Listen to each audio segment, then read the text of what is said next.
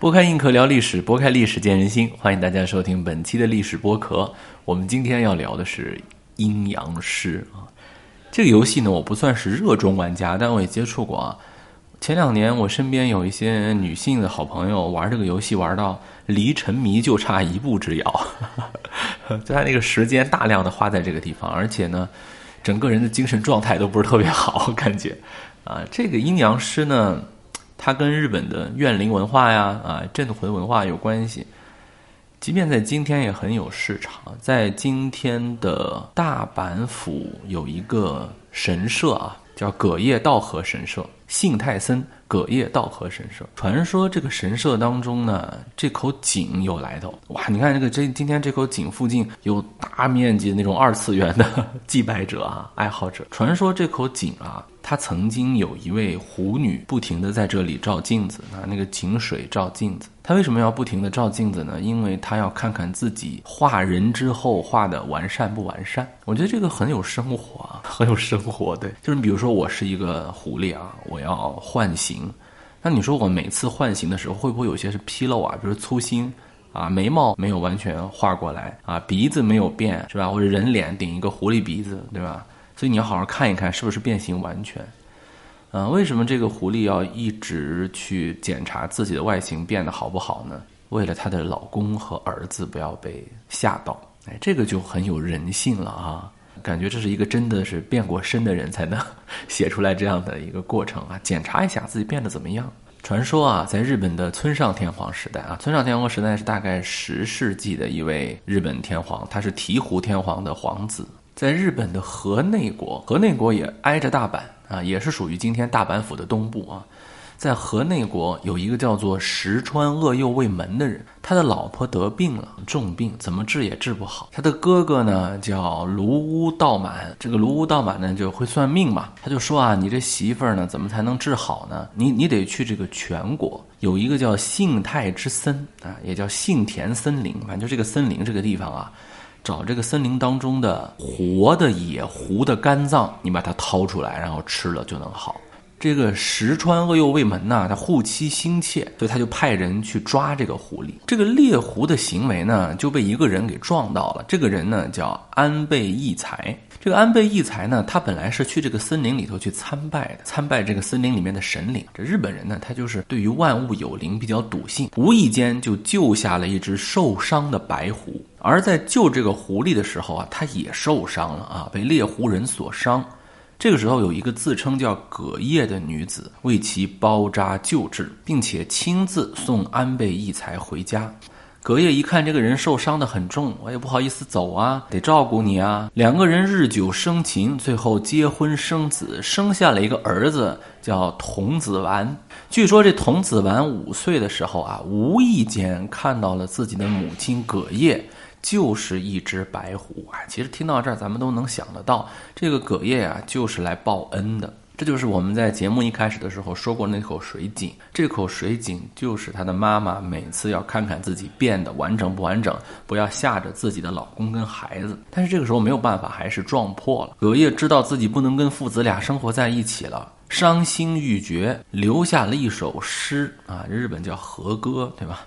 切记离君若是路，银丝会逢何全处？景风萧然人竭力，幸太泪痕凝悲树。写挺好啊！这里面有几个典故啊，比如说“银丝会逢何全处”啊，就是说我想念你的这个灵魂啊，在这个何泉这个地方啊，在这儿一直徘徊不散。幸太泪痕凝悲树呢？有人传说啊，就是今天大阪府的那个神社附近有一棵树，经常还能看到狐女显身的样子。我也不知道他们怎么看到，反正他们就能看到啊。义才回家啊，看到自己妻子的和歌，哎呀，带着他的儿子就赶紧去找，想把他妈妈找回来啊。你没事儿啊，你是狐狸，咱也能一直生活在一起啊，对吧？隔夜呢执意要走，但却将一个装满了黄金跟水晶的箱子。交给了父子二人，哎，这这就是这样，给你生了孩子不算，还得给你一箱金子。但是从此呢，却人妖两别，不再相见。数年之后，狐妖与男子的儿子童子丸改名为秦明，专门学习天文学，在日本当时叫天文道。而且由于自己母亲的这个遗传啊，包括他母亲给他这个宝石啊，他治好了天皇的病，一朝半在君王侧，从此封为皇家阴阳师。哎。大家还记得啊？那个出主意去猎狐的那个人卢道满，哎，其实这个人应该算是媒人是吧？算他们家的媒人，对吧？他呢后来上奏谗言，嫉妒这个秦明，因为他也是一个，他也是个阴阳师嘛。结果呢，二人大战，肯定你这不行啊！人家秦明是有母胎加持的，你肯定打不过人家。后来这个道满啊，据说也是下场很糟糕。秦明呢，后来就被封为天文博士。他的子子孙孙也一直承袭着阴阳师的名头，这就是安倍晴明的一个由来。这个故事啊，在日本特别有名啊，叫幸田七。这个故事呢，虽然它讲的是一个十世纪之后的日本故事，但是其实它真正的流传开来啊，是在公元十四到十六世纪的日本室町幕府时代，因为那个时候啊，阴阳师已经流落民间。很多阴阳师不能服务于皇家，哎，他们就编造这样的故事，聊以自慰，或者说给自己抬高身，或者说给自己抬高身价吧。那这一套通灵啊，什么阴阳啊，它的源头在哪儿呢？有很多日本学者、历史学家考证啊，它大差不差，应该是来自于东北。东北那旮旯的啊，包括今天中国的东三省和朝鲜的北部，新罗、百济、高句丽地区啊，我们就统称为大东北吧。安倍晴明啊，在日本确实是有真实人物的啊，他妈是不是狐妖咱不知道，但这个人确实是存在的。他所学习的这个东西啊，叫阴阳道，理论基础呢就是咱们中国的五行学说啊，阴阳五行嘛。说到咱们中国的阴阳五行呢，我们今天不展开啊，它的起源现在没有确切说法。但是至晚肯定在春秋战国时期已经形成了，它跟中国的儒家、道家，还有后来不太出名的阴阳家啊，它都有关系。但是呢，它在战国到汉朝的这个时候啊，被丰富了起来，变成了一种跨学科的综合性的技术，而且结构、工具、术式越来越复杂。因为它可能最早的时候是一种思想，比如说阴阳思想，看待世界的世界观、价值观。但到后来已经成了一套技术，其中有一支派呢叫式占啊，式就是样式的式。如果咱们中国有一个霍格沃兹学校啊，咱们应该是教这个的。式占它要用一个东西，叫六壬式盘，这个是有考古学支持的，不光是在中国，日本、韩国都有出土。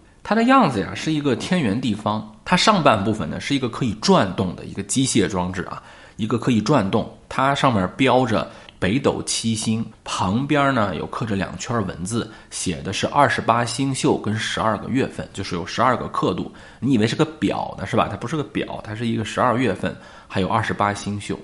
它这个圆盖的下方呢是一个底盘，这个底盘是方形的，所以叫天圆地方嘛。具体怎么操作呢？那就看看咱们听众朋友里面有没有什么法师了啊，会操作这个。我的职业是教师，不是法师，所以我也就讲不了这个东西啊。具体怎么操作啊？简单的说呀，它就是通过上面的这个转动啊来排列组合。因为前面不是有个北斗七星吗？北斗七星的斗柄就相当于一个指针，指针呢可以指到十二月份，可以指到二十八宿，它就可以配合方位、天干地支来进行排列组合。有人说是七百二十种，有人说是比这个更多，就是通过这个排列组合来背一些口诀来去探知凶吉。今天我们觉得它好像很容易，但是其实大家想想，如果在古代啊，这是一个秘术了，这是很少人能掌握的这么一套特殊技能了。呃，司马迁早期其实就跟这个有关系哈，占卜天文呐，干啥的？太常寺嘛，就干的这个事情。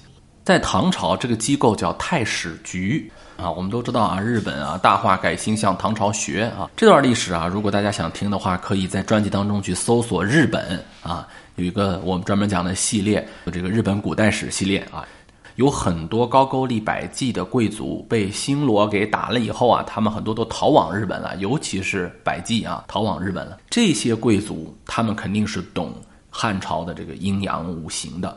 他们来到日本以后，就把这个东西带到了日本。一开始的时候，他们在日本的地位很高，因为日本人不会这个嘛。但是后来日本人自己就也会了。在公元六百七十五年，日本的史书啊，叫《日本书记》当中记载，公元六百七十五年的正月，朝廷模仿唐代的太史局，设立了阴阳寮。这个阴阳寮的负责人，他叫阴阳头。阴阳头下属六个人，就叫阴阳师。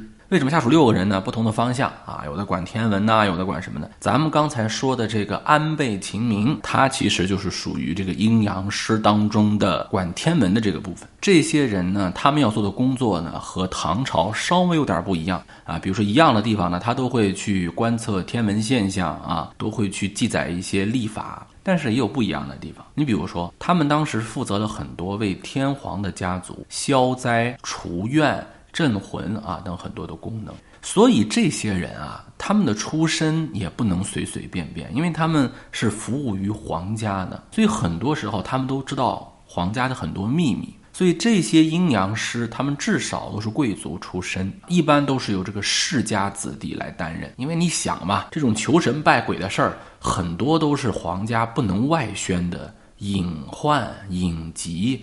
比如说最简单的，你杀了个人，你内心过不去，你去拜一拜，这话能给一般人听啊？是不是？基督教那神父在里头坐着听你忏悔，那是一般人能听的呀。那皇家忏悔，一般人听了以后，那多大瓜呀，是吧？所以他就得找这个内部人。其实安倍晴明啊，他的祖上也都是贵族，不是随随便便一个民间故事编排说他妈妈是狐妖，没那么简单啊。他也是贵族，而且这些阴阳师很多时候是由家族垄断的。我们在之前的我读日本古代史系列当中，我们其实提到了怨灵文化啊。我这儿还是强行安了一下，如果大家想听这一段的话，你可以听一下平安时代。我们讲平安时代两次迁都里面提到的这个怨灵文化，在桓武天皇的时候啊，日本的中央朝廷其实实力是很强的。可是我们之前也讲过，学中国那套东西不是随随便便换个名字，找点留学生啊、留学生啊就能学会的，那不是的。管理一个国家，很多时候它是个技术工作，它不是一个思想就能解决的。你这土地怎么分配，家庭结构怎么组织，财税结构都跟中国有天壤之别。所以天皇的那一套向唐朝学习的东西啊，它必定维持不了太久。再加上后来安史之乱以后的一些变化，日本的律令制国家一步一步的就走向衰落了，又回到了我们比较熟悉的那个日本乱世时期。一旦发生宫廷政变、内乱，它都是要流血的，都是要有大冤种的，对不对啊？有大冤案的。而日本呢，本身又是一个自然灾害，像地震啊、台风啊多发的国家啊，人们呢就很自然的把这些杀人呐、政变啊、冤案啊和这些自然灾害就联系在一起了。有人说啊，咱们中国也是一个多灾多难的国家。怎么就没有像日本出现这样的镇魂文化呢？是因为呢，咱们有儒家强大的儒家，咱们也相信天人合一，也相信万物有灵。但是啊，我们儒家后来太强大了，上天示警也好，示祥瑞也好，降灾难也好，那是上天对于人间的警示。你不能随随便便妄加去算命测命啊，去干这些事情。我们今天都有人说嘛。啊，这个算命的人好多都是瞎子，因为他泄露了很多的天机什么什么的啊。就是在我们看来，天机不可泄露，不能随随便便就去篡夺天意。但是日本没有这个咱们这么厚重的儒家包袱，而且他的万物有灵比咱们走得更邪乎一点哈。再加上他本来就有的镇魂祭的传统，慢慢慢慢的啊，日本的这个怨灵文化就越来越强，越来越强。我小时候不知从何而始啊，可能是看香港电影看的吧。就有这么一个不知道谁给我灌输在脑子里面的啊，愿力守恒定律。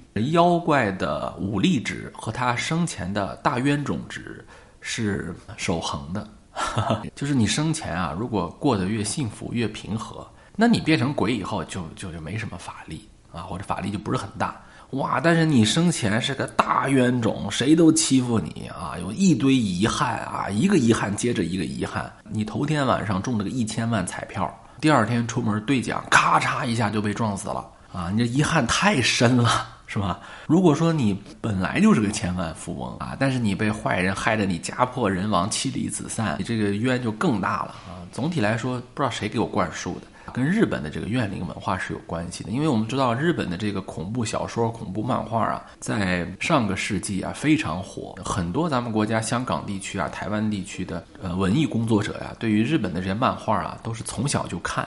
啊，所以他们也不自觉的就受到了一些影响。当然，咱们中国古代故事当中也有一些类似这样的故事啊，但是日本更邪乎一点。它邪乎到什么程度？邪乎到不用人，哎，就是你冰箱都能成精。我曾经听过一个日本的故事，他说，如果一个人啊，每次关冰箱的时候都非常用力，砰砰砰的关，反正关冰箱使劲砸，使劲砸，使劲砸，冰箱就会有很多的怨气，很多的怨念，啊啊，就他怎么报复你呢？就比如说你头天只吃了一口的蛋糕。放在冰箱里，第二天打开之后，发现就剩下一半儿或者说你明明记得冰箱里面有三瓶牛奶，但你打开冰箱的时候，发现只有半瓶牛奶啊，他就给你吃了。嗯，我我不知道这谁编出来的这个现代鬼怪故事啊，是不是他自己记性不好呀？啊，本来已经是个吃货是吧？本来已经吃完了，他老赖冰箱啊。总体来讲，日本人就是说这个怨灵啊，这个怨气啊，可以在任何地方出现啊，怨灵怨气太重。我觉得这可能是跟自然灾害比较多有关系吧。比如说啊，木质结构的房屋当中发出滋滋的怪响，你想啊，以前都是木质房屋，都是地板，你踩两下咯吱咯吱响，响的声音不规则，也挺吓人。到冬天，到晚上，对吧，也挺吓人的。他说，飞鸟突然的聚集，突然的散开，你说飞鸟不就是这样吗？甚至是自己常用的东西突然打碎，等等等等，他认为这都是有怨灵。所以都要去祭拜、去安魂等等等等，就搞法事。阴阳师后来就慢慢慢慢的，在这些东西上花的功夫就越来越多。比如说啊，他们会做一些纸人儿啊、假人儿，然后用什么金箔、银箔贴上，把它们放在水中飘走，假装是送走灾星。包括呢，去念动一些咒语，挥动一些刀剑啊，来为天皇祈福。其中有两个东西，今天我们在很多漫画里面都见过啊，比如说。看那个《鬼灭之刃》啊，火之神神乐，对吧？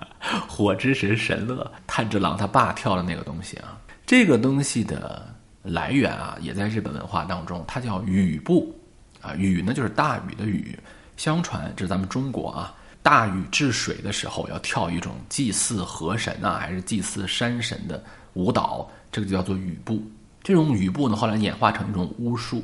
日本的阴阳师他要学这个巫术，简单的讲就是要跳着一种跟平常走路特别不和谐的步伐，一边跳一边念咒，念咒的过程当中呢啊就会去做法。其实咱们中国的道教文化当中也有啊，比如说走什么北斗七星阵啊，什么遁甲九连星啊，也有一些。这个跟跳大神还是有区别的，虽然看起来很像，还是有区别的。火之神神乐，还有一些，比如说这个施法手印啊。就在那个手在那儿比划，啪比划，这个其实是雨布的一个替代者，啊，日本叫身固啊，身固就是你不动嘛。那个雨布啊，在日本叫反臂啊，反臂就是你身体要动，身固呢就是你不动，手动就行了啊。你比如说那个火影忍者啊，里头那个咔咔咔咔咔变是吧？查克拉什么的啊，就各种变，对吧？忍日本后来忍术嘛，跟这也有关系。你在手指一直变的时候，也要念咒啊，来驱散怨灵和恶鬼。保家仙儿，你显显灵啊！我们天皇大人有事儿要问分明啊！开玩笑啊！日本的，封建领主比较多，也不是非得天皇大人、将军啊、小领主都可以啊。所以说，这个阴阳师后来的就业岗位还是比较广泛。这些阴阳师呢，他们依附于贵族，把自己的业务呀拓展到各个方面。不但是要镇魂，要去对付怨灵，包括你搬家呀、修宅子呀、结婚呐，啊，甚至小到你修理头发呀、做衣服呀、剪指甲呀，你都可以给你算一算、看一看啊。阴阳先生嘛，他们在介绍自己的时候呢，都说自己的祖师是安倍晴明，所以安倍晴明后来就在民间也非常的火。历史上的安倍晴明啊，倒不是说什么狐女所生，他是出生在一个摄津国的贵族世家。这个摄津国呀，我们之前讲过，日本早期的政治中心啊，它不在东部，在西部，在西国。摄津国跟今天的大阪比较重合啊，当然不是说完全重合，比较近。摄津国呢，在当时属于京畿地区啊，日本的京畿地区叫五畿之一。在今天的大阪府兵库县，很多地方都是拿射精来做地名，或者说日本那个新干线的站名。从地理位置上来看啊，它北边是丹波国，西边是波摩国，东北就是京都盆地的山城国，南侧与和泉国相连，面向大阪湾，海对面是淡路国。国土的北边是山地，南边是平原，濑户内海就在东南方。大阪湾自古以来就是兵家必争之地，这个地方也一直是海陆要冲，而且很多日本与朝鲜的贸易中转也都在这个地，所以这个地区啊是很早期的日本文明发达地段。他们的贵族啊历史都是很悠久的，在历史上安倍晴明有没有真正的去救天皇呢？我没有查到，但是呢，在公元九百八十四年，藤原氏啊有一位大人他得了病啊。这个据说是眼睛不太好啊，来找阴阳师看一看。你这个地方风水不行啊，阴阳师来了啊。这个寻龙分金看缠山啊，一重山是一重关啊，不是不是啊，不是这个啊。你这个安倍晴明说，哎呀，保家仙儿你显显灵啊，我们藤原大人的眼睛要看分明啊啊，咱也不太懂啊，反正就是不知道他施了一个什么法吧。安倍晴明说，你搬个家吧，搬个家挪挪位置，然后这个藤原贵族的这个眼睛就好了。这个故事可能就是我们刚才说到的民间传说里治好天皇病的这个原型啊。也有后世的民间传说呢，是在藤原家呢有一个恶灵，他要诅咒藤原家，而秦明呢派出了自己的御鬼术啊，也不叫御鬼术吧，他就是能够控制一些鬼啊，叫啊叫这个什么式神啊，就据说啊，这个安倍晴明是可以控制鬼神的啊，跟这些恶灵呢大战了一把。啊，所以说他成功了。而我更愿意相信的是另一个传说啊，在一零零四年，这个时候的秦明已经八十三岁了啊，七十三、八十四，这是一个坎儿，对吧？他们快到坎儿了。这一年呢，他帮日本求了一场雨。当时日本遭遇了严重的巨大旱灾，天皇据说是派他来主持了一次五龙祭，就是泾河龙王嘛，就是那求雨嘛。孙悟空能干的事儿，这都属于是吧？求雨。雍正王朝里面的孙嘉诚是吧？